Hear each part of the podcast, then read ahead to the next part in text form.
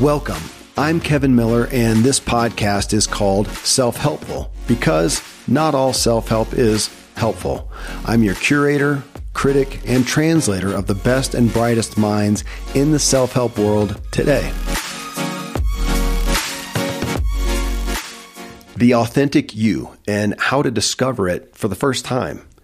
Being authentic is a huge buzzword in our culture today. We want authenticity from others. We actually demand it and we want to claim our own authenticity. Yet you're about to be schooled in a stark yet hopeful reality. And it starts with understanding and accepting that nobody comes into adulthood being authentically who they are. And discovering your true authenticity is a big undertaking. The hope in this is in realizing that most of your personal struggles in your relationship with yourself, with others, even the world, can only get better from this point as you start stepping more fully into your authentic self. Two big points you're about to hear. You come into this world with an already installed operating system. It's based on your genetics, further programmed and hardwired in during your upbringing. So you leave home with a solid OS you don't wake up on your own one day in your first apartment or dorm room or wherever it may be, and you're just free and authentic. That's realization number one. Next, two, from the moment you come into this world, your natural desire is to attach to others. And this is far more important than being the authentic you to the point you never really experience the authentic you. Right now, whether you're a Navy SEAL, an executive, a stay at home parent, a student, you have spent your entire life with the priority of belonging and being attached to others, far superseding being who you really are. And it's diminished your entire life. My guest, expert, and guide on the subject is Vienna Pharaon. Her new book is called The Origins of You How Breaking Family Patterns Can Liberate the Way We Live and Love. And I don't want anybody getting caught up in that breaking family patterns and thinking, oh no, I got to go just diss my upbringing. You know, it was pretty great all in all. We really hit on that because that's how I feel as well. And yet, no parents are perfect, no caregivers are perfect. There's no way that they can have raised you perfectly. And as you'll hear in this, we start talking about ourselves as well. Me, as a father of nine, I'm owning and accepting what I have and haven't given to my own kids. Vienna has been posting her insights driven from thousands of patient encounters on Instagram. She has nearly 700,000 followers tuning in to find their authentic selves. Uh, Vienna Pharaon, she's a licensed marriage and family therapist, one of New York City's most sought after relationship therapists. She's practiced therapy for over 15 years and is founder and owner of the group practice Mindful Marriage and Family Therapy. Vienna has been featured in The Economist, Netflix, Vice, and Motherly, and has led workshops for Peloton and Netflix, amongst others. The Origins of You is her first book and uh, is endorsed by renowned therapists such as Nedra Glover Tawwab and Whitney Goodman, who I've had on the show as well. And as of this recording, The Origins of You is at the top of the charts in Amazon. Friends, thanks for tuning in. The Self Helpful Podcast was founded through the Zig Ziglar Corporation. And if you are a coach or consultant and want to add credibility and clients and impact to your business, go visit Ziglar.com today. This podcast exists to help you find and understand the guidance and counsel that will help you elevate your personal experience of life and the way you show up for others. Following these sponsors who help make the show possible and provide great resources for your life, I bring you therapist Vienna Pharaon uh, and the message from her book, The Origins of You, and a profound look at the authentic you you want to become. You can find Vienna at viennapharaon.com. Let me spell that for you though. V I E N N A P H A R A O N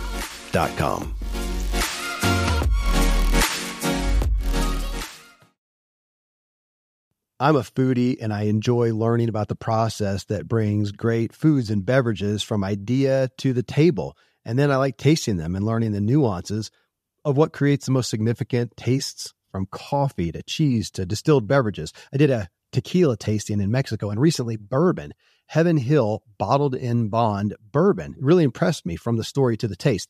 I grew up in Kentucky where horse racing and bourbon are famous, and I got introduced to Heaven Hill bottled in bond bourbon. It's produced by Heaven Hill Distillery, which has been and still remains family owned since 1935. And I'm impressed with the bourbon's ultra rich, smooth taste. And right on the bottle, it states that this bourbon is seven years old, which is actually three times longer than what's required to be certified as bottled in bond. I feel with beverages, the longer the prep, the better the taste.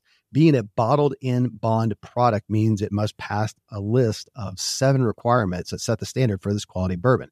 So look for it at your local store. Heaven Hill reminds you to think wisely and drink wisely.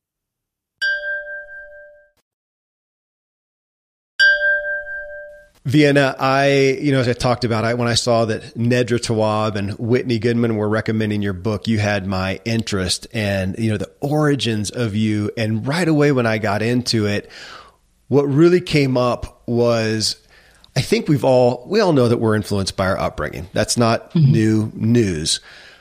But the gravity that you have given to it even went beyond i've been saying a lot of times no that's that's our programming. Mm-hmm. and what i and in reading just right away at the beginning of the book i felt like no you're you're really showcasing no this is your operating system. And it kind of gave me a different perspective. And i found myself talking to my kids even about it going guys mm-hmm. i for better or worse you you have my operating system you know myself and your mom and that's it. And we got ours from here. That's what you got. And mm-hmm. we're minimizing it. And I think that's what gravity is the kind of word that, that, came to me that you have increased the gravity of saying, no, guys, this, this is it. This is the big deal. You don't just wake up and go to something different and forget about this stuff. It mm-hmm. is who you are. And I think that's pretty weighty. I think for most mm-hmm. people to conceptualize that, to actually accept. Mm-hmm. Yeah, I think it is challenging. It was hard for me, you know, for a really long time. I ignored it and uh, found ways to distract myself from it. Uh, quick little blurb about my story uh, is that my parents went through a nine year divorce process, separation divorce process that started when I was in first grade.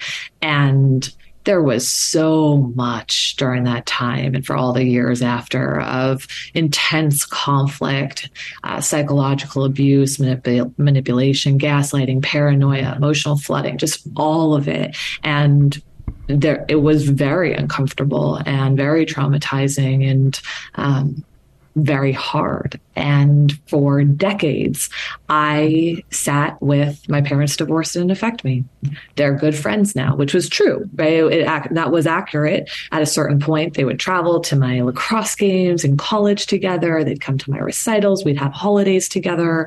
Um, and so it was much more palatable for me to say that everything was fine and I was a totally uh, normal, healthy child and it didn't have any type of effect on me. And I, I, kept that narrative with me even into the beginning of graduate school. And I get a real kick out of it now. I'm like, oh my gosh, my professors and advisors, supervisors must have just been like, oh, sweet girl. You know, you, you've got no clue. Here you are trying to get into the field of marriage and family therapy, and you don't think that your past had any impact on you. And I understood that later. It was it was really overwhelming. To be with pain was overwhelming. And to understand a little bit more about my story, while my parents were in the chaos, the role that I took on as an only child yeah. in a system that was, you know, crashing and burning around me was to become the okay one. I'm fine. I'm unaffected. I'm b- unbothered. I'm all good over here. My thought process at the time uh, was, you guys are so unwell that there's no room for me to not be okay. And I had maintained that role for a really long time. And so this idea of coming into contact with me actually actually not being okay, with me actually being affected was so new, right? And so, just to your point, there's a lot of things that get in the way of us being able to really be in contact with the pain and the experiences and the story. High level, where you started was we all know, of course, that our yeah. childhood plays like some kind of role, but then we just kind of move on and we're like, nah, nah, nah I don't want to. That was so long ago. That was decades ago. That's what, and that's what got to me as I was reading your book and thinking about this that what is it about us that I, to me, I'm going to use the word ignorance, which I like that word. It doesn't mean dumb. It's just lacking right. knowledge that we grow up, you know, at some point we kind of get to the point generally of going, mm-hmm. okay, I'm ready to go. Uh, and we mm-hmm. take off and all of a sudden we're in college or a job or whatever. And we wake up and we're in our own place. We are our own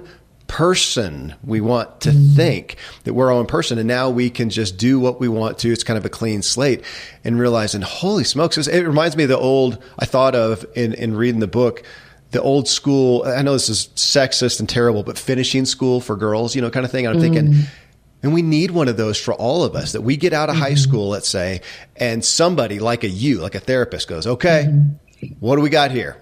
Let's figure this out yeah. and unpack this and see what we're starting with because you got a whole operating system. Let's get you fully aware of that and figure out what we need to, you know, break you of, reprogram you of. What was mm-hmm. great mm-hmm. that you can leverage and mm-hmm. expound mm-hmm. on as well. Mm-hmm. But that's what gave me the, it, it got me feeling like with my own kids, I want to go, guys, we need to have a family meeting. You guys mm-hmm. have been brainwashed.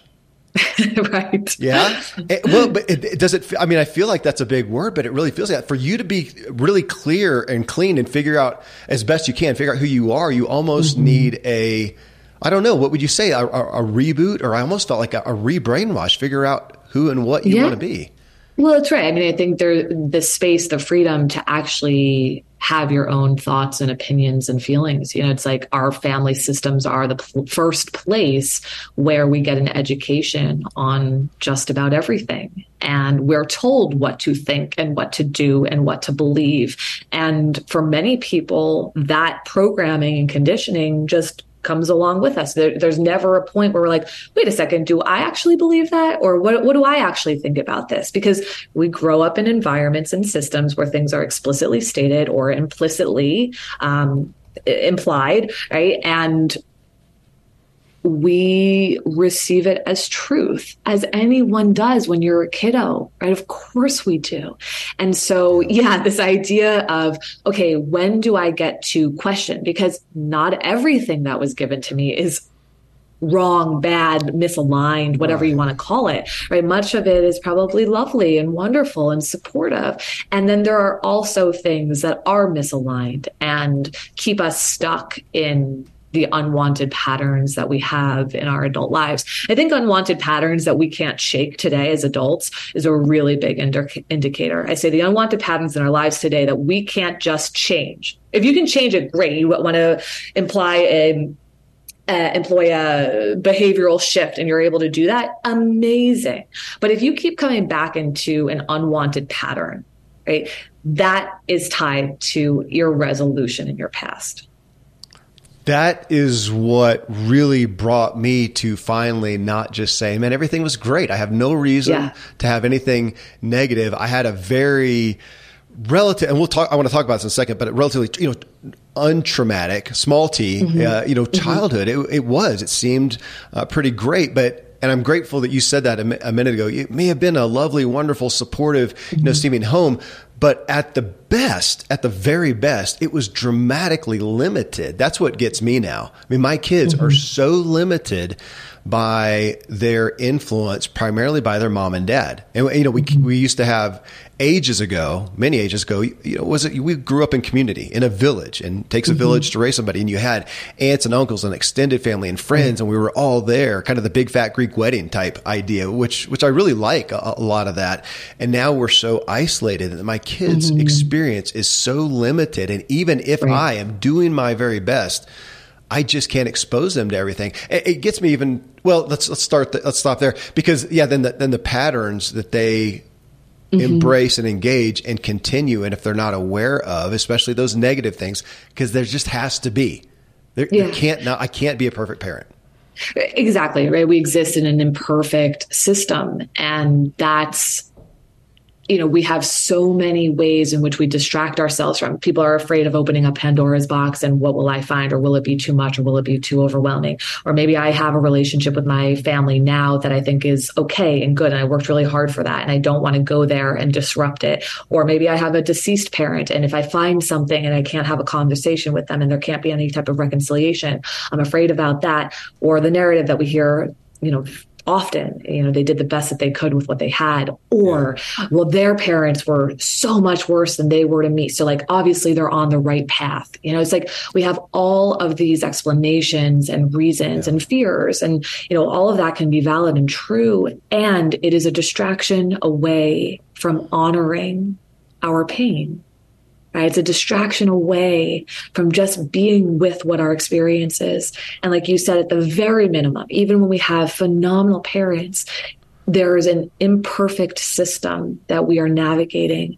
This work, the origins of you, is not meant to throw parents under the bus. This isn't us going on a wild goose chase. This isn't us trying to yeah. point fingers or blame or stay in a victim position. This is about identifying and addressing what is true right? And honoring that so that we can move forward, so that we can have an inner peace, so that the life and the relationships that we say we want to have yeah. actually have an opportunity to shift, right? Because the past comes with us in the obvious ways many of us maybe know but they, it also comes with us in really subtle ways as well and if we're not tending to the original pain and wounding, as I put it in my book, um, it's going to keep running the show. Well, now, I want to go mm-hmm. right there. Uh, go. It's yeah. it's actually it's page thirty seven of your book, revealing okay. revealing uh, revealing the wound. So, so, talk about pain because yeah. Uh, Vienna, I didn't I just have ne- had never related to that word. If you told mm-hmm. me, asked me about trauma or pain, I'd go, "Gosh, man, it was just it was a." Mm-hmm. I used to remember, literally say, and this is going to date my age. Uh, it was the Beaver Cleaver family, man. Everything was everything was kind of good, and I won't name names, but I've had people in my life who have had pretty significant, acute, blatant mm-hmm. trauma. And I've since then come to feel like sometimes I wonder if what you just talked about, the subtle mm-hmm. trauma, is even worse because we tend to discount it. But I did want to ask you about that those two words, trauma and pain. So a lot of mm-hmm. people like myself are just, they don't tune into those words. And I would right. say I would skew it worse on the man side, on men's mm-hmm. side of not, uh, not coming to those words. So I started working through that in after page 37 in your book. Okay. What are some other mm-hmm. ways that I might feel that word or, or, resonate with that? And I thought, how about that moment of anger to think back as a mm-hmm. kid, a moment of, man, I was really anger, maybe angry, maybe I lashed out, frustration, something that felt really unfair. And, and, mm-hmm. and, I'm, I'm opening up some of my own Pandora's boxes, some things that happened. Mm-hmm. And it wasn't all from my parents. It was from other people as well, which you sure. talk about too. Um, a moment of being scared, uh, mm-hmm. uh, a significant fear and it got me thinking back about I joke about it with my kids, but I was dramatically scared of the dark. I don't really know where that came from, and I don't know really where it ended. It didn't continue. I don't sleep under the covers, and I'm not scared to walk out in the dark today. But it was terrifying, and so to think back that, so I wanted people to hear that that when you say pain and trauma, to think about is that fair? Anger, frustration, unfairness, scared, fears, or something else that we should add there? That because because I hear you say no, everybody that exists to everybody to some degree. Yeah, I, I would say that everyone has some type of origin wounding. And the reason why I use, and yeah, trauma, pain, wounds, um, the reason I use the word wound is because I think we when we hear that word word we think of the physical everybody yeah. knows what a physical wound is yeah. right it's like and especially when we're kids right we yeah. scrape our knee somebody cleans it they wash it out they put a band-aid over it over it let it get some air underneath it tell you that's the best way to heal it then we take the band-aid off there's a scab and then of course inevitably as kids we bang it up against the chair and the scab mm. falls off and it starts to bleed again okay that visual representation is something that we all understand that's the same thing with emotional and psychological wounds right? Is that there is an original moment in which there is a, sure, the anger, the reactivity, everything that you're describing in the book, right? I would say these moments where we don't feel worthy, where we don't feel good enough, where there's conditions for love. If I get straight A's, if I score the hat trick, if I am perfect, right? That's when I get love, connection, attention, validation, approval, peace, calm from the important people in my life. It's when we don't feel like we are a part of the family, we're the outsider, we don't fit in we're the black sheep. It's when we don't feel important enough to the people who mean the most to us because they're prioritizing work over us or they're prioritizing conflict or or they're prioritizing going on endless dates with new people because they're so focused on that that they forget about what your experience is and what it is that you need. It's when we don't feel like we can trust because there's a betrayal or deceit or lies that are happening in our family, or when we just don't feel like our overall well being is being considered, honored, respected, or protected. Yeah. Right. Yeah. And so it's like these things can yes, of course, happen in these big ways. We know that, you know, I think to your point, you have friends who have big stories. And what you're describing, I don't know what page it is on in the book, but what I talk about wound comparison, yeah. right? Where it's like, yeah, yeah. okay, well, I, how dare I even complain about this little thing over here when my buddy over here was sexually abused when my other friend over here had you know a parent who abandoned them. You know it's like my stuff doesn't even compare to that. And those are all things that are distractions away from honoring our own story. When we do that right when we do that we walk away from exactly what it is that we need to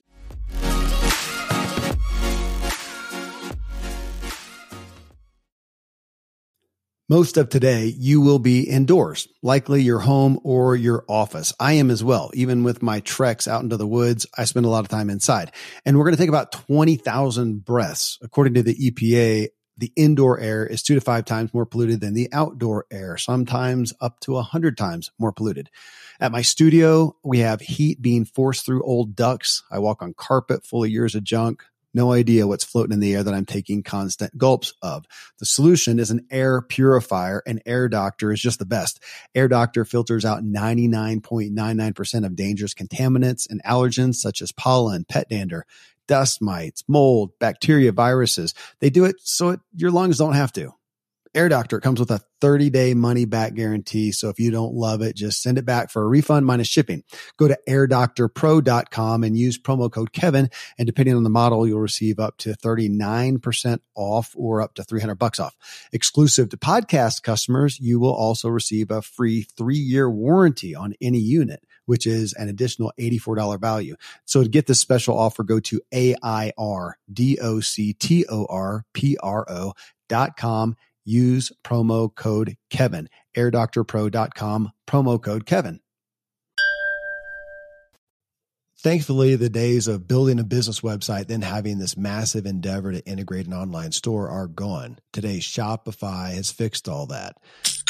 I had one business where we actually built the entire website on Shopify's platform. So whether you're just starting out or you're selling a million bucks of product already, Shopify is just the industry leader. It works the same for physical products or online and digital, and Shopify is just hands down the best out there. Most importantly, Shopify helps you turn browsers into buyers with the internet's best converting checkout. It's 36% better on average compared to other leading commerce platforms. Getting people to buy is not that hard, at least to the buying point but getting them to actually give their payment info is. And Shopify is king in that department. They also have top tier customer service, which I think is critical. You can sign up for a $1 per month trial period at shopify.com slash Kevin. That's all lowercase. Go to shopify.com slash Kevin to grow your business no matter what stage you're in. Shopify.com slash Kevin. It makes me think as you're saying that, that as I look and compare, maybe there's even room to say, man, I'm grateful that that didn't happen to me. That is really, yeah. really harsh. And yet not to invalidate. And, and in reading that section mm-hmm. on wound, you also got me to thinking, and as I was thinking about my own childhood, some things where I look back and I mean, my parents are not faultless, but there are some things mm-hmm. that I look at and go, you know, I don't know if there's anything that they really did do wrong mm-hmm. in that instance. I, however, might have had an mm-hmm. adverse mm-hmm. reaction based on whatever, something that a friend put in my head or, or, or some perspective that I got, or just, or I was just being a little butt, whatever it was. And I, yeah. but, but either way, I felt bad. So something happened. It was pretty benign. It could have been, everybody mm-hmm. would have looked and gone, what, but for some reason I took it bad. And mm-hmm. regardless of what I hear you're saying is regardless, a wound is a wound is a wound is a wound. If it is, a wound is, yeah, that's it. If it a is, wound it is. is. a wound is a wound. And I think, you know, there's a story that I share in the prioritization chapter about a client who I call Andre. And he talked about how he has a single mom who was working multiple jobs. She worked doubles every day except for Sundays. They would go to church together Sunday morning and then they'd have brunch together afterwards growing up. And he loved and respected his mother so much. It was, you know, he, he wanted to protect her so much and he could art, he could really rationalize that her working these double shifts was her way of prioritizing him. Right? He understood that, but it didn't, it didn't move him away from what the desire to be prioritized by her through time spent. gosh, Ne- This is a neglect. I mean, there's no way he could not, to some degree, degree, have been a little more neglected because she was kicking butt to take care of him. But still, what you're saying, it still Yeah. exists. Okay, yeah, Yeah, and that and that's the heart rate. It's like to but to get to that place to say, I wanted to be prioritized more through time spent. Period. We don't have to throw mama under the bus. We don't have to talk badly about her. We can honor and respect and still love and also still say that you did not have the experience of feeling prioritized in the way that you wanted to. Yeah. period. Right? And that's you know it, it makes sense then as adults right? He was deprioritizing his partner you know so understanding origin wounds c- can tie some of that together. But the point i think that we're on right now is we are so good at distracting ourselves away from the pain. So even if it's harder for us to identify what the wound is i was just in my book club and I was talking about the path of how we cover or conceal our wounds. And some of it is where we have a hard time identifying what the actual wound is. But sometimes in the big story, right? In the like, I know exactly what my pain is. I know exactly what my wounds are. One of the ways that we conceal or hide from it is because we get lost talking about the facts, talking about the bigness of it, right? We're in the storytelling of our pain, which becomes a distraction away from actually connecting to mm. our pain. Goodness, yeah. So there's a number of ways in which we can kind of move away from actually acknowledging, kind of getting like into the tender spots of what our actual pain is.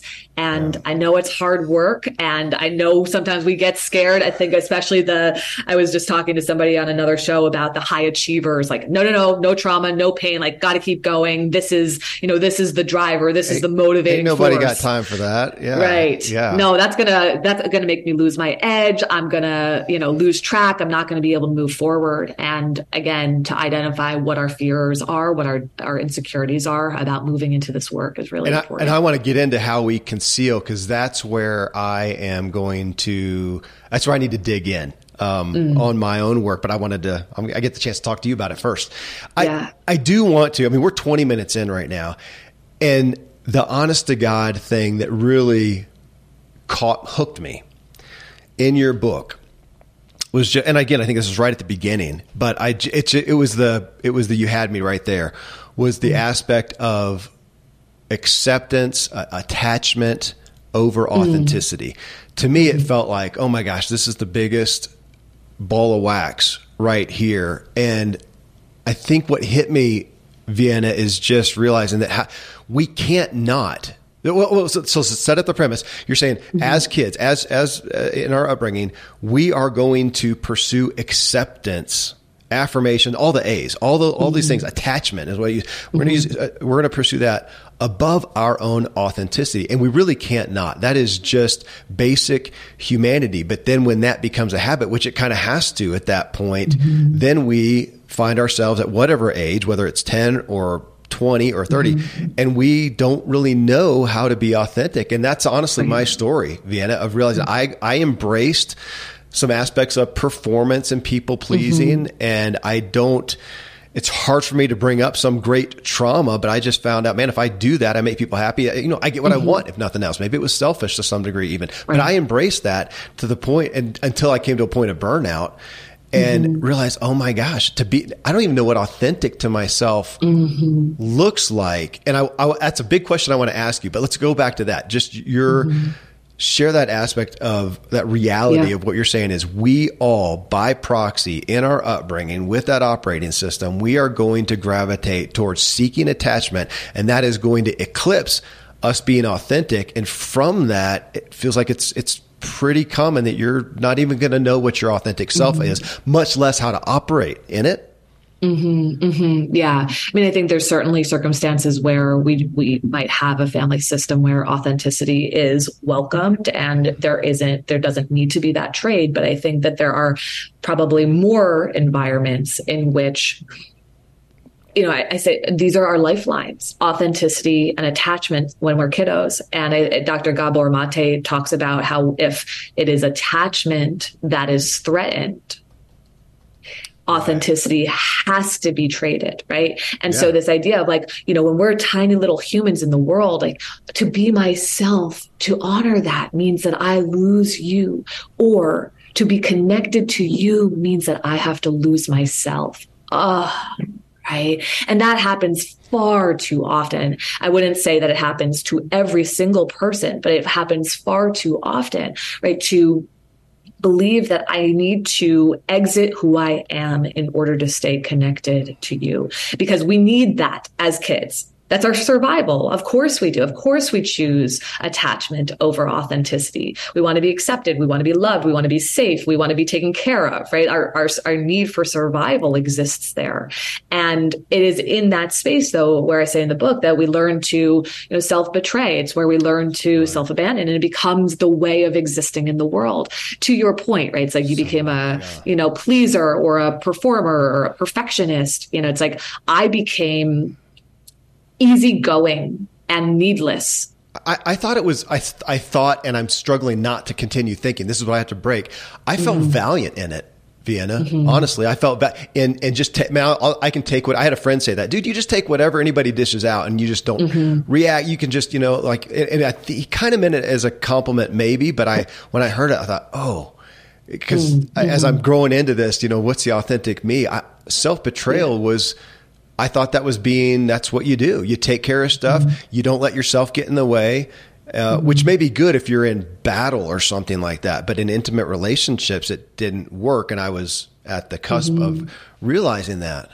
Yeah. And, you know, uh, we don't have to get deep into your story, but I know you were saying, I don't know that there's sort of this catalyst, this event in which I was required to do that. But it's, uh, what I want to offer here is that sometimes it's through experience in which this happens, but also sometimes it's through observation. You know, maybe you watched someone in your family system self betray in some way or exist in an inauthentic way. And that mm. became something that you wound up absorbing. Again, that might not be true for your story, but I think for any of the listeners who are like, well, but nothing, nobody ever forced me to do this or that. But yeah, but did you watch someone you loved live that way? Well, and even even the culture, as you were talking about attachment, mm-hmm. Vienna, I started thinking about and I don't want to piss off the wrong people that can actually kill me, but I, I literally started thinking about like military forces guys, you know, and all, mm-hmm. all the all the manly stuff.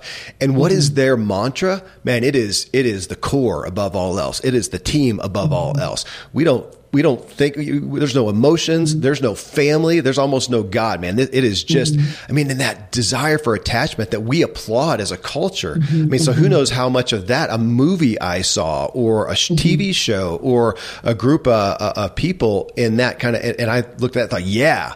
And I grab mm-hmm. onto that, and all of a sudden, man, there's no place for mm-hmm. authenticity. You are Mm-mm. about attachment. You are about belonging, which, as you talk about, is our core desire yeah. and how to belong yeah. and be authentic. Almost, I think, for a lot of people hearing this right now, you can feel like that's impossible. Does I mean mm-hmm. you've got to you've got patients in front of you all the time that have mm-hmm. got to feel like I, I, have no, I have no. I had a therapist tell me I have no file for that. I have no mm. file for that. Mm-hmm. Is that where you find mm-hmm. a lot of our culture right now, even if they hear the message? Yeah, I mean, I think it's it's so scary because of what the fear of loss is, right? What the threat is yeah. to us. Because when you grow up, again, internalizing doesn't have to even mean that someone said it out loud to you or you know that you had some massive experience of it but internalizing that i need to be this way fill in the blank whatever it is right in order to be safe, connected, close, validated, approved of, loved, accepted, whatever, right? The idea of now as adults stepping out and saying, okay, this is, but I actually disagree with you. Or, oh, this is actually how I'm feeling you know that that was so hard for me to do i was such a you know i, I shared this earlier my parents divorce so chaotic. I'm this fly under the radar have no needs pretend to be unaffected pretend to be fine all of the time because that's the best way to move through this this scenario. And that made me into a needless woman who similarly was you know kind of existing in the cool girl persona which meant again i had no needs. I was unaffected by things. Yeah whatever you want to do that's totally fine by me. Don't worry about me over here right? And what happened with that meant that i was constantly boundaryless. Right? I was constantly avoiding where the line was for me, where I had a preference, what was acceptable, what was respectful. I was in a relationship in mid late 20s and the guy I was dating I thought I was gonna, I really saw a future with him. His ex came back into the picture and he was trying to decide whether or not to go back into a relationship with her or to stay in the relationship with me. And boom, there it was. Oh my gosh, of course, take all the time you need. This must be so hard for you. Wow. Da, da, da, da, da, right. Yeah. It's like, it's hard to, to say it out loud even now where you're like, oh, that's a bit cringy. You know, it's a bit, it's a bit hard. And yet, of course I said that because I was so scared to say I was affected, to say that I didn't like something, to say that this didn't feel respectful. Because what that meant was no, no, there's no room for that. One. The other layer of it is that my, I, I alluded to this, uh, there was well, part of my worthiness wound generated from my dad when I was really easygoing, it, love, connection, help, support, all of that was really available to me. When I was difficult or I stepped out of line, quote unquote, aka being a teenager, um, I, then I would be punished through silent treatment. And so that would go on for days or weeks sometimes. And I really learned again, it was kind of restored there that have no needs, don't step out, don't express yourself, right? Just be easygoing, pretend like things are fine, go along with what he says. That's how you get your attachment. And if you step out of that, then you lose connection. You know, you lose the relationship. Fast forward to what I was just saying about this partner at the time. I was like too threatening to say anything because the fear was if I do, this will end. Yeah. I get to a point in it where I have this big aha moment of like, wow, I'm still in the role that I was in as a child going through that divorce. And I wind up calling and saying, Hey, you know, I, I feel disrespected. I, I, this is actually not okay. I'm not okay with what's going on. And I'm going to remove myself from the scenario. My heart is beating out of my chest. My palms are sweating. You have to understand that for someone for decades who has never said, I'm not okay that was a profound moment in my life mm. to say, I'm not okay. I'm not good with what's going on here. And to take a stand for myself, right? To say, like, no, no, there's a boundary that's being crossed. And you know that it, that was it like this was a huge catalyst for me where it's like oh it's okay to say this out loud it's okay to be not okay to say things that are not fine when they're not fine and it's speaking to the authenticity right is to be fully expressed in what is true and honest for you. And that's what what that moment was for me was really stepping into the authentic expression of what i was actually feeling and knowing that authenticity there's a risk right? I think sometimes we want to kind of package it in some way where, okay, as long as the outcome is what I want it to be. You know, the outcome was that the relationship right. ended. The outcome was I never spoke to him again. That was the end of it. That was it. Right. It's like I had to be okay with an out, an unwanted outcome. I had to be okay with leading with my authenticity being more important than trying to control an outcome. I, I want to ask about that, but I do real quick though mm-hmm. on the on your story of being you know okay with not being okay and some of those corrections as you have we use the term you know overcoming a lot we have overcomers mm-hmm. groups and we understand that i always I often struggle with that because the overcoming, I think we tend to think of as eradicating. So do you now say, okay, so now I'm aware of all this stuff and mm-hmm. it just, I'm good. It, it all comes, it, it, all comes easy now. It's natural. I've totally reprogrammed myself. Or is it more of, no, now that I'm aware, I, I still tend to react very similarly, mm-hmm. naturally, but I can real quickly or almost automatically get to the point of self correction. Is, mm-hmm. is that fair? Or do you feel like yeah. there? Okay.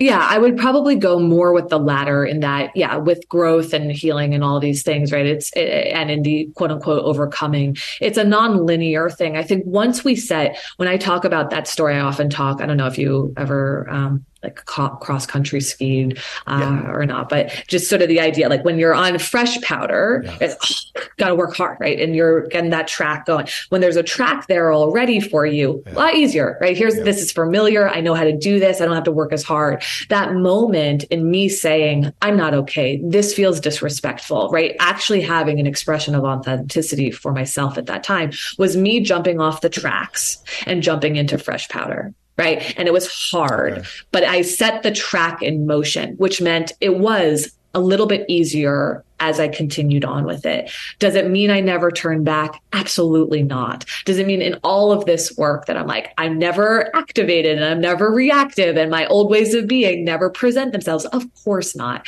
They do. But to your point, we have a deeper awareness of it that um, you maybe you've heard of the it's this pretty famous quote that's attributed to Viktor Frank, uh, Frankl between, about between stimulus and response, there is a pause, right? Mm-hmm. And in that pause is sort of this gateway to our freedom. That pause starts to extend.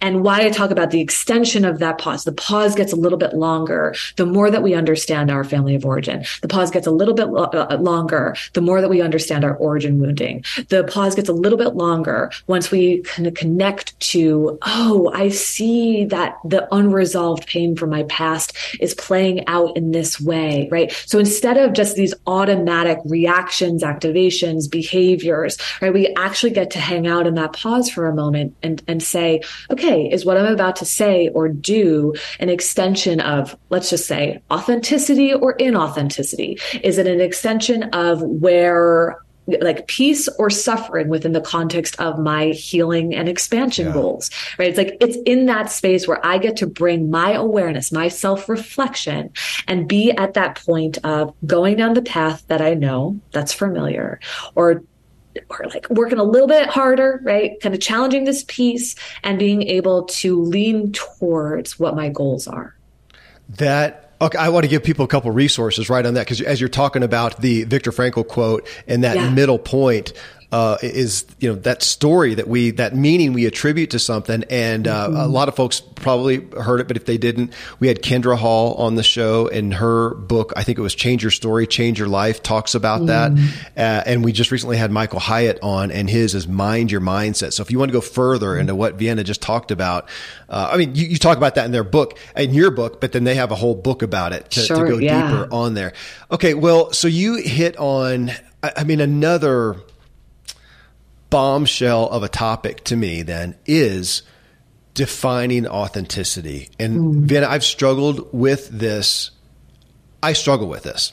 I, str- mm. I struggle with how people perceive that because, I mean, I've been studying this for a long time. I've got you on here. I mean, I, I think I get the concept. And yet, mm-hmm. as a culture, I feel like it also gets lost somewhat in the well, to, to paint the quick analogy, it's just that I want to be just, can you just love me for who I am? Mm. Right, that, that kind of feeling. People, judge. can I just all this self help stuff and all this, you know, behavior modification? Can I just can you just love me for who I am? And I'm thinking about my kids and and my kid. I'm never not going to love my kid. Right now, though, the kid may be being a little butt, and I don't mm-hmm. really like your behavior, and I kind of feel like mm-hmm. I don't mm-hmm. even like who you're being right now. And I want to play with that a little bit because I feel like people, I, I, we get lost in what really is being authentic mm-hmm. because mm-hmm. There is a place for, well, I'll just ask you to play with that. There's a place for behavior modification that you go in because if I'm just truly unfiltered, authentic, it could be like Tourette's syndrome. I mean, you do not want to hear every thought that comes out of my head in a conversation, in a relationship, because if it's unfiltered, a lot of times it could just be mean. It can be selfish. Mm-hmm. And there's that place like to do just what you talked about, to stop and go, okay, wait mm-hmm. a minute, take a deep breath. You just heard something, something happened. You know, how are you going to react? And and yet there's people that feel like, well, gosh, if I have to perform, then that's not being authentic. Mm-hmm. Play with that because mm-hmm. it feels like a tension that I don't feel a lot of us have a good grasp on how that really works to be authentic, but to also be sensitive to others.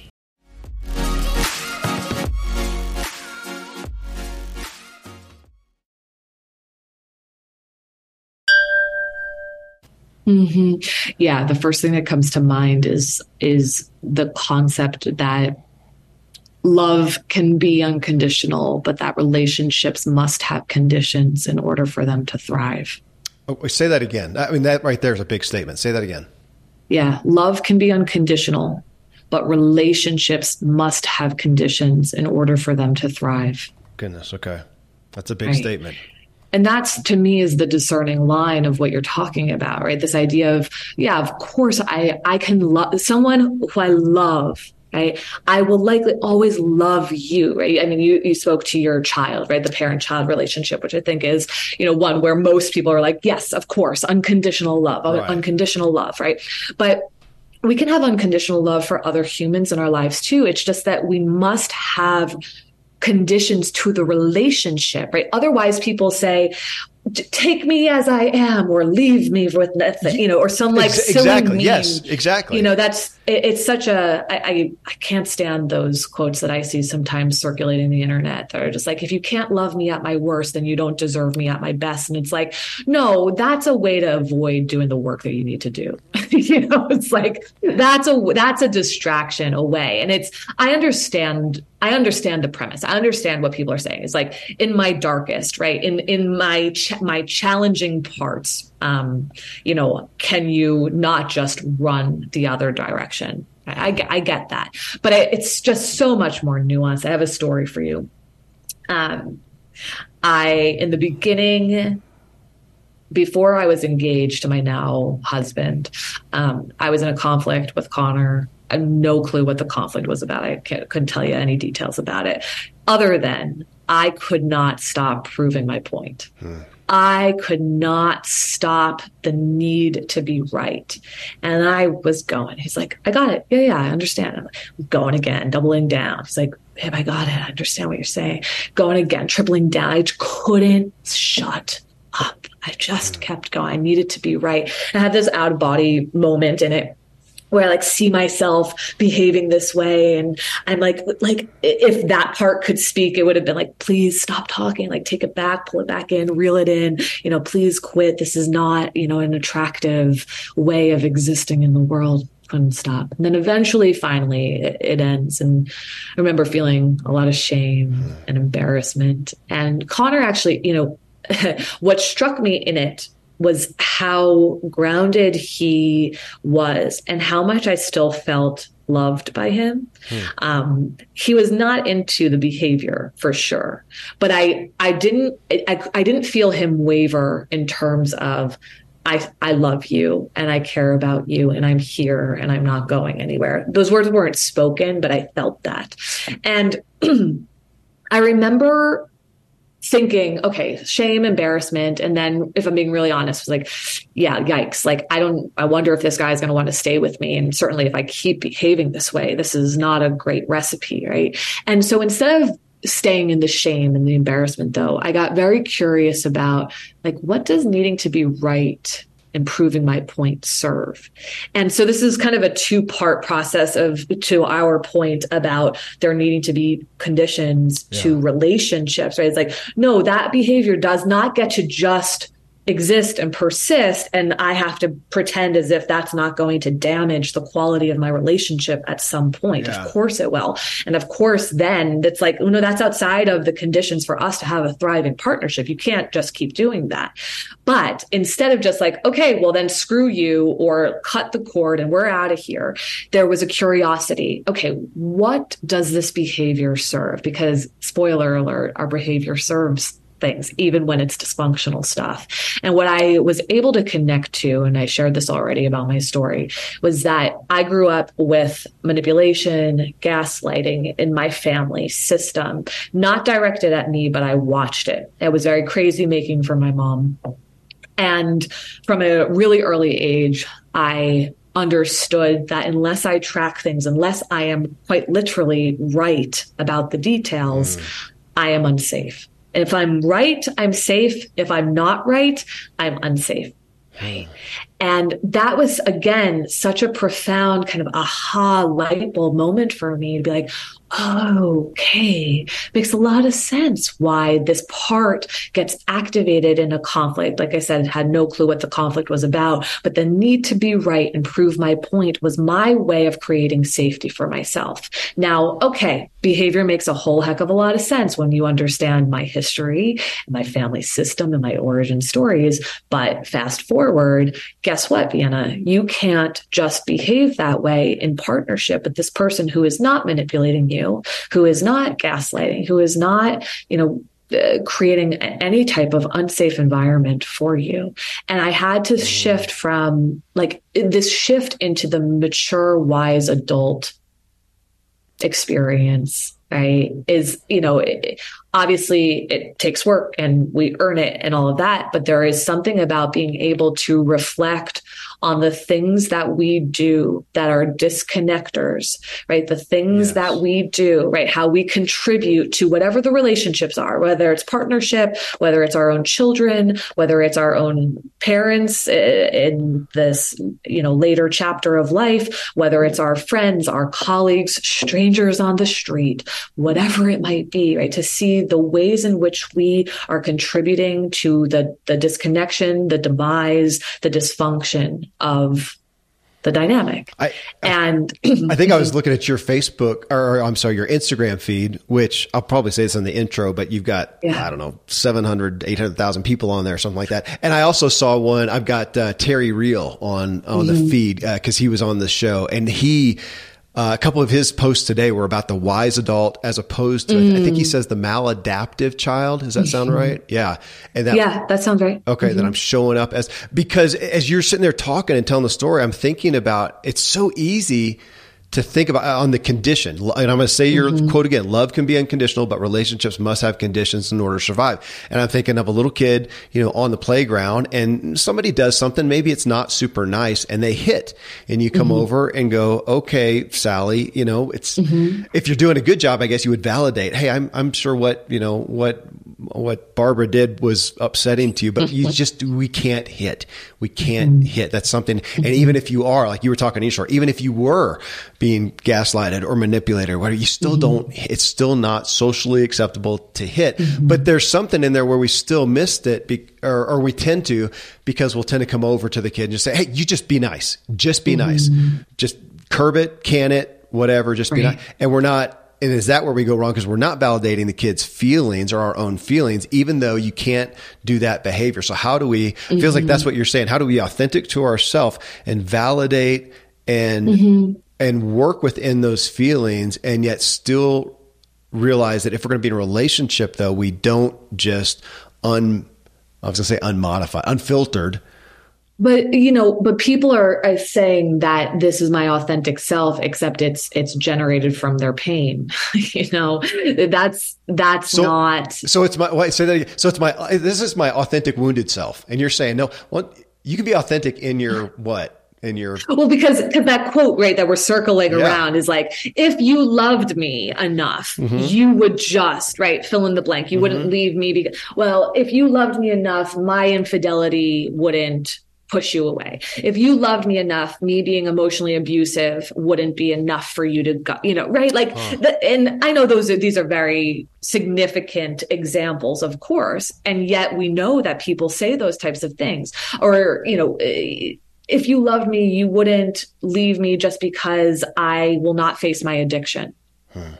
If you love me, you will not do this because of that, right? Like that is something that is often communicated, whether it's explicitly stated or whether it's implied by the other person. And again, to that quote that we keep coming back to, right? Where it's like, well, this is who I am.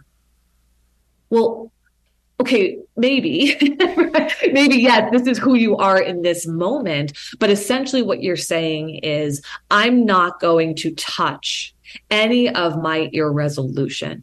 And because relationships ought to be unconditional, right? Because that would be the premise, right? Is that not just love, right? The relationship ought to be unconditional. I don't have to do anything about my irresolution and you need to love me anyway. You need to choose me anyway. You need to stay with me anyway. Hmm. And so love me anyway, maybe, sure. I, I think we all love people who maybe are not going to face certain things or they're not going to change up something. I still love you, okay? But here's how I'm going to navigate this relationship with you, knowing that that's not something that you're going to shift or change, okay? Right. But this idea that, especially in intimate relationships, right? This, com- this idea that, nope, this is my authentic self, right? Is again it's it's the blocker you know it, it's why relationships will keep ending right? It's why you know people can't actually get closer to you right? I think authenticity is on the other side of resolution. Yeah you got me again thinking about yeah we want to be is that cry to be unfiltered makes me think there was a a, a movie uh, it's a popular movie, and and they're on this mm-hmm. planet, and whatever the men think is it comes out audibly. Whatever they think comes out audibly. It's kind of you know kind of funny, but it was an action adventure kind of thing, um, and and that'd be terrible. Like again, I mean the thoughts that, mm-hmm. and we can get into you know a spiritual aspect or, or whatnot there but i mean we have some crazy thoughts that go in our head especially in our culture mm-hmm. where we mm-hmm. see everything and i'm aware that sometimes man some of the most vile thought will just kind of run through my head and i, I had a guy mm-hmm. one time tell me man you, you, can't just crucify yourself for that you're just mm-hmm. it, hopefully don't, don't take action you know on that but we don't want that to come through and your statement of uh, you got me thinking about being unresolved of the unresolved mm-hmm. things and i'm and when i'm acting out of that that's not that's not maybe it's authentic, but it's not whole. It's not healthy. It's not helpful. Mm-hmm. Um, that's eh, okay. In, in the mm-hmm. other statement that you said uh, in this segment segment of the book that really got me, and I don't know that I can even unpack it well enough. So I'll take advantage of having you here now. You said uh, when, and I, this may be my paraphrasing. So when you get the validation, so when you are not being authentic and you're just mm-hmm. Externally trying to you know manage other people's emotions and deal with that, and you get the validation and affirmation and acceptance by performing from these mm-hmm. folks. Now you don't trust yourself, or and this is what got me, or the person you're getting the validation from. Mm-hmm. And so I'm thinking, great, I just sabotaged both of us. I just screwed me mm-hmm. and I screwed you in the relationship mm-hmm. uh, because say that in a way because I that's my that was my notes of paraphrase and I should have pulled out what you said. But in essence, if you're mm-hmm. not being you know, yeah. whole, healthfully authentic to yourself, and you're just people pleasing and performing and trying mm-hmm. to make mm-hmm. people happy out here, you are sabotaging yourself. You're not being authentic to yourself, and now you don't trust them because their reaction to you, you know, is based on a lie. Mm-hmm. In, in essence, uh, well, mm-hmm. that sucks. That's just terrible. That's a really crappy. That's a. It felt like oh, that's that's really in. That's enlightening. Honestly, Vienna is what I thought. Right. Yeah. I mean, I, I think it. I think you did a great job uh, summarizing it. Uh, in essence, to take a little bit further, eh, that when you have to perform, please, fake it in some way in order to get the love, the connection, validation, the approval, and that you then get it your system still knows that it's not real, yes. right? That because you got what you wanted, sure, but you got it by being someone other than who you are. That's harsh. Your system knows it's not real. I mean, Ben, yeah, your system knows what's we, up. We could spend the mm-hmm. next two hours talking about myself. This has been who I chose to be, and I was in pretty much every relationship. Mm-hmm. And I think mm-hmm. it's why I struggle with the trust issues. Uh, okay, I want to mm-hmm. give this whole uh, conversation uh, a, not a caveat, but a, a, premise here because this is really I think it's chapter two of the book that. Mm-hmm. You know, you came to this book, you came to this topic, the origins of you, because your patients, like me, you know, we come in, we got a problem. Marriage is in trouble. I'm feeling depressed. I'm whatever. Can fix what's happening right now. And we're looking forward and you, I think you shared in the book one patient like, oh, great, you're going to make me go back into the past like all the mm-hmm. therapists mm-hmm. do, and you're mm-hmm. like, yes. And and so if we if we come back to yes, you are you are behaving from the unresolution in your past from mm-hmm. the operating system that you were given. I was thinking about my kids. They have Miller 1.0. Sorry, guys. Mm-hmm. I mean, that's what they, well, I mean, for better and worse. There's good and bad, mm-hmm. but they, they've got that. And if you're going to fix what's happening now, it is a result of what you've been doing in the past. And again, I appreciate you saying it's not to go vilify your parents mm-hmm. or your mm-hmm. caregivers or whatever, not but even if they were the best people on planet Earth, they were limited, they were mm-hmm. ignorant, they were, uh, you know, they, they only knew what they unresolved, knew. Unresolved. Themselves. Yeah, they, they couldn't yeah. be perfectly healthy. And you're mm-hmm. part of that. So as we all look at the things that we're struggling with right now, you're saying, man, we looking forward is well. I guess you would say it's that's symptomatic. Yeah. Mm-hmm. Yeah, and as I say too, like, cool. Look forward. Let's see. Like, try it. You know, I don't. I don't mind trying it. Right. And I think that there are certain things that we might be able to change just like that because we decide to get really disciplined with something and we can make that behavioral change and beautiful. Okay. So if that's there, fine. We don't need to look back. Okay. But if you keep coming back, which uh, spoiler alert, I kind of think that's all of us. Yeah, but, yeah I, will I'll vote. You got my test testimony. Yeah. Right. So I'm like, I'm fine for you to say, nope, I can make this change. All right, cool. Let's see. I'll see you back here in, you know, a few months and we'll, we'll dive in a little bit differently. And yeah, you're right. I, I speak to this in, in that first story that I share outside of my own with Natasha. Um, I was just like, I, I, don't, I'm trying to decide whether I want to stay with my partner, Clyde. We're about to get engaged. You know, what, what should I, I just have this icky feeling that the other shoe is going to drop at some point. And I'm like, okay, well, great. Let's, did the other shoe drop in past relationships, in your family of origin? And exactly as you said, why do therapists always need to go back there? Like, I'm focused on this. I, you're not going to find anything there. I had a perfect childhood, et cetera, et cetera. And then finally, right, there's this opening that happens. And she shares with me a story about when she was a teenager. Um, her she had to use her dad's computer and he had said yes but there was an email open. Uh, yes, and she stumbled upon an email thread between her father and a woman who wasn't her mother that was expressing all about love and how great the weekends were and can't wait to see you again and all of this. And it just shattered her image. Yeah. he walks in on her. He sees her with tears in her eyes says i promise i'll cut it off but please don't tell your mother. She never tells her mother. The way in which she copes with it is by going on and absorbing this betrayal and placing it somewhere inside of her, but far away because she's had to, she's had to deny it and she's had to hide it and she's had to really forget it in order for the family system to go on oh, as it was before. And so it actually makes quite a bit of sense why it was hard for her to even name that there was another shoe that had dropped in her family of origin. This was the first time that she had shared it with anybody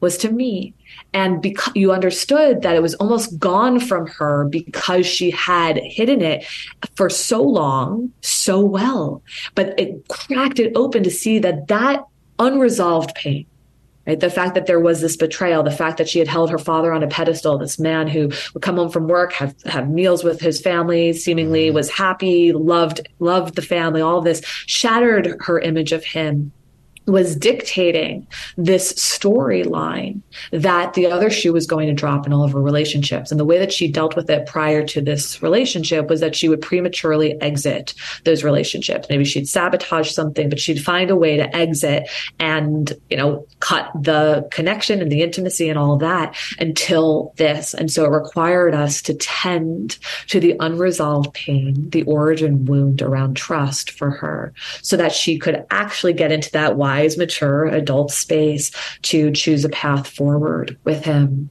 And, you know, I, I think it's to the point that both of us are making is that there is stuff in our past and childhood. Okay, it could be four, five, six. It could be 14. It could be, you know, it's like it, it, it, can happen anywhere. And sometimes origin stories happened two weeks ago, right? It's possible. I, I, I want to hit, I want to hit that Vienna because something that I had never considered before reading your book was in that. And so in looking kind of back to the wounds kind of thing mm-hmm. and looking at those origins, I th- I was, I tend to think of the ongoing things. So we're all looking back and going, okay, ongoing day to day, week to week, mm-hmm. month to month, years go by.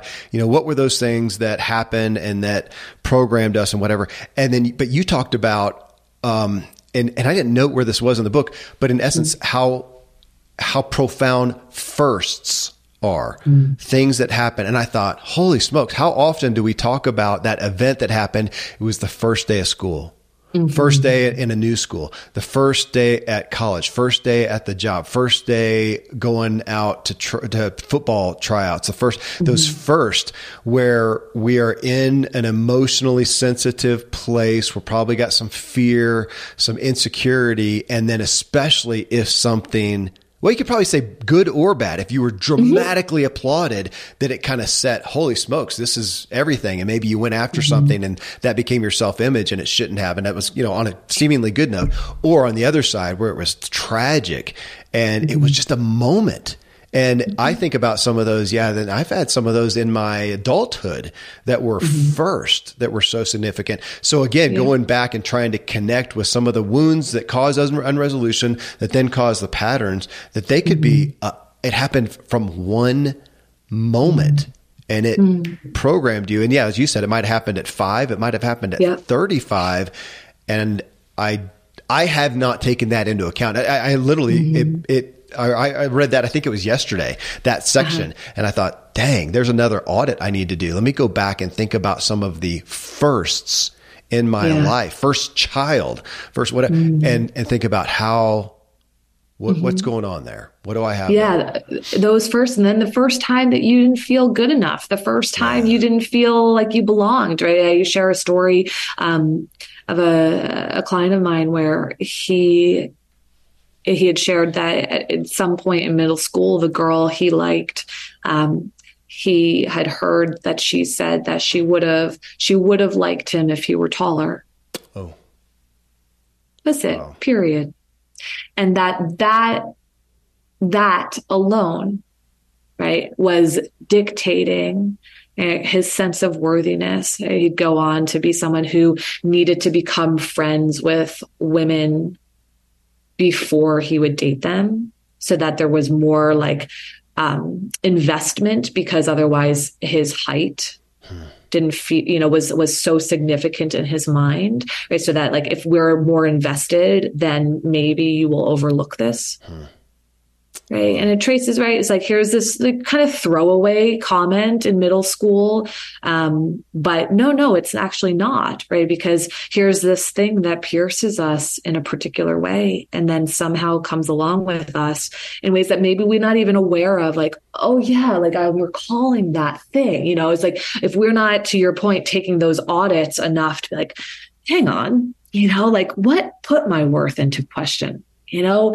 how was I valuable to the people around me? Right? Was I valuable when I was the comic relief? Was I valuable when I was helping mom when she was sad? Right? Was I valuable when I was a phenomenal athlete and that's what made mom happy? You know, it's like to really look closely at those things that maybe we haven't looked at.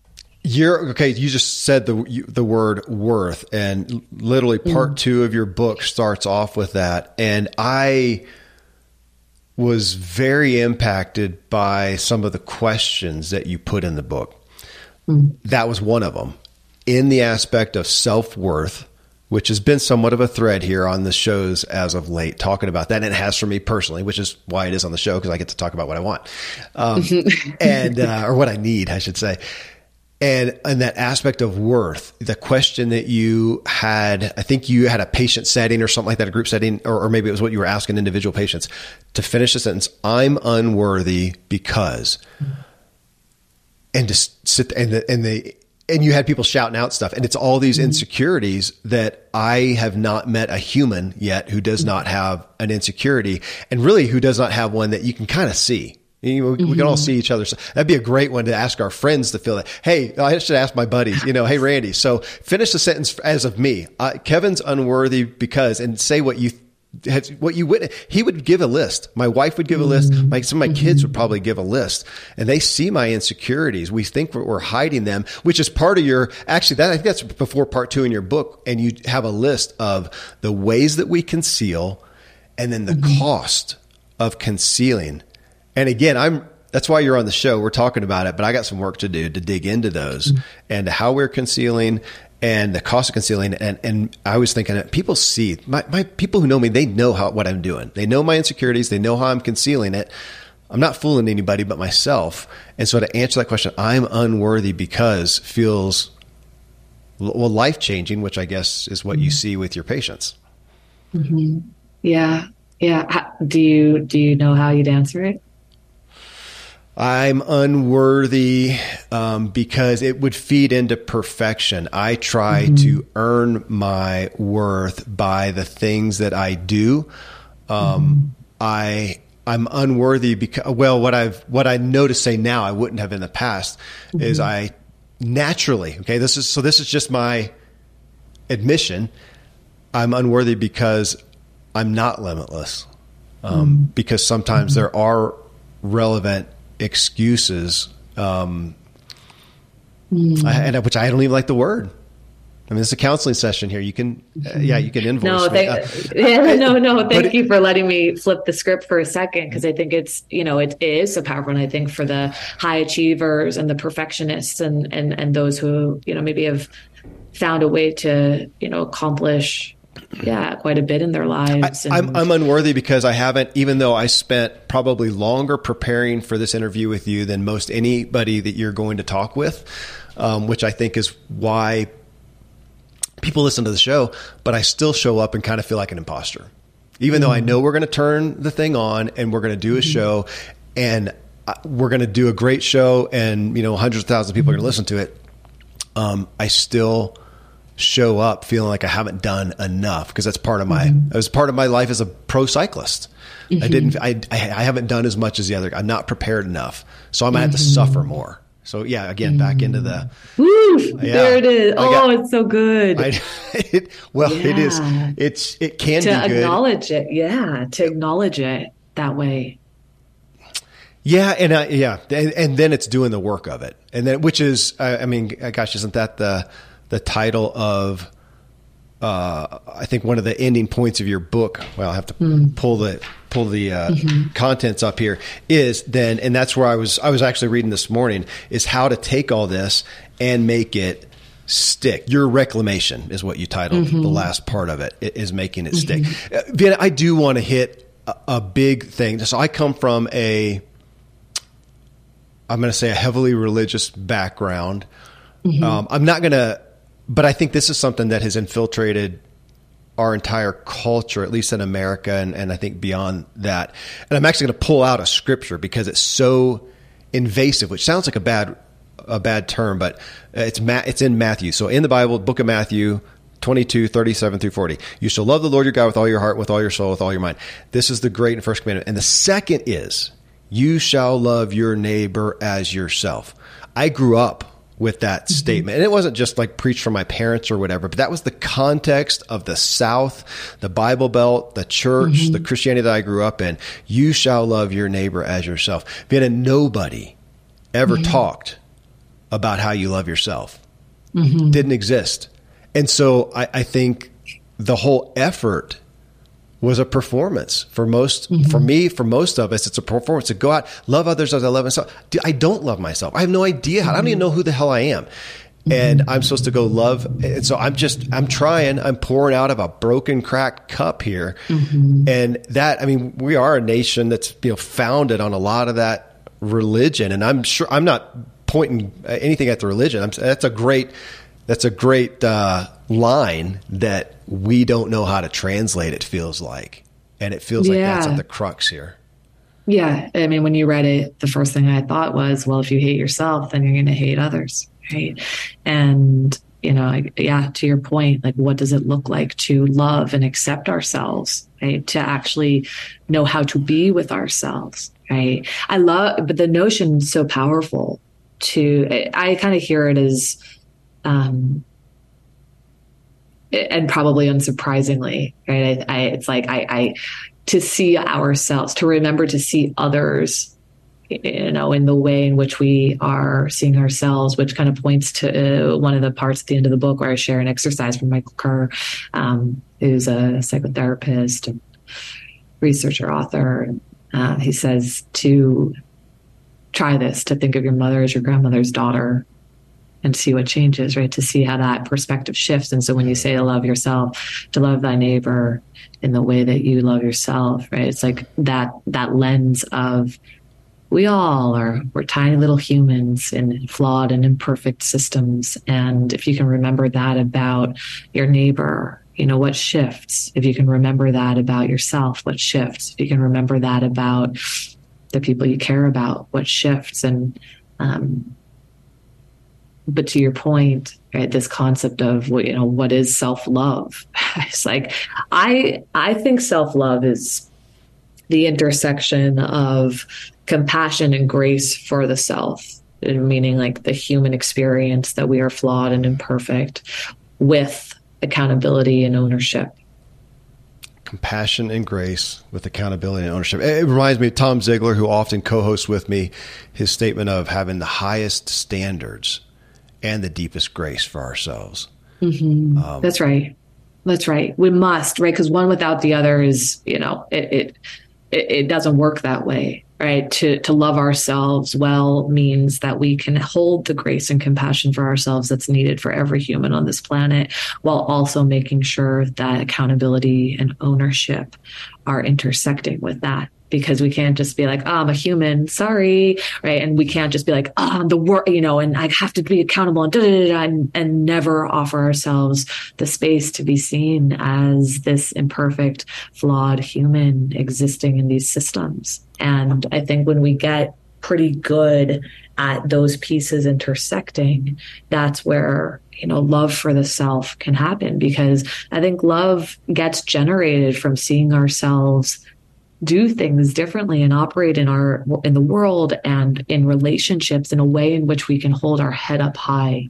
And that doesn't mean that we don't have history and stories where maybe we hang our heads. Of course we do right? There's things we look back and you're like oh my goodness i can't believe i did that or i said that I was so immature. Yes. you know my insecurity was in the driver's seat. That's every single person's story. Of course it is right? But to be able to pick that head up okay, to hold it up, to believe and to exist in the world where you're like, I'm proud of myself. Right? Like, I'll make mistakes. I'll continue to make mistakes, but I will look at those mistakes. I'll find a way to own them. It might take me a couple weeks, a couple days, maybe a couple months, right? For some, maybe years, right? But like, I am on, I'm committed to that. And that I think is where love for the self can bud I've got other questions, and they're going to be a great fit in part two. We talked. I, I, I just brought us into some spiritual aspects. I've got a parenting question for you, but it's going to be a great fit for uh, for part two. Vienna, it's it's um, this is a this is a top shelf book for me. I'm eager to. I'm grateful that I got to dig into it now for us to talk through it, and now I'm eager to dig in because um, I've got some pieces that I want to understand more that I didn't I wasn't aware of. Uh, so thank you. Thank you for what you've done for doing the work to bring this book to light and this message out. I'm uh, a grateful recipient and I'm really proud to bring this to the audience. Thank you. All right, friends, I'd say we have some discovery to do.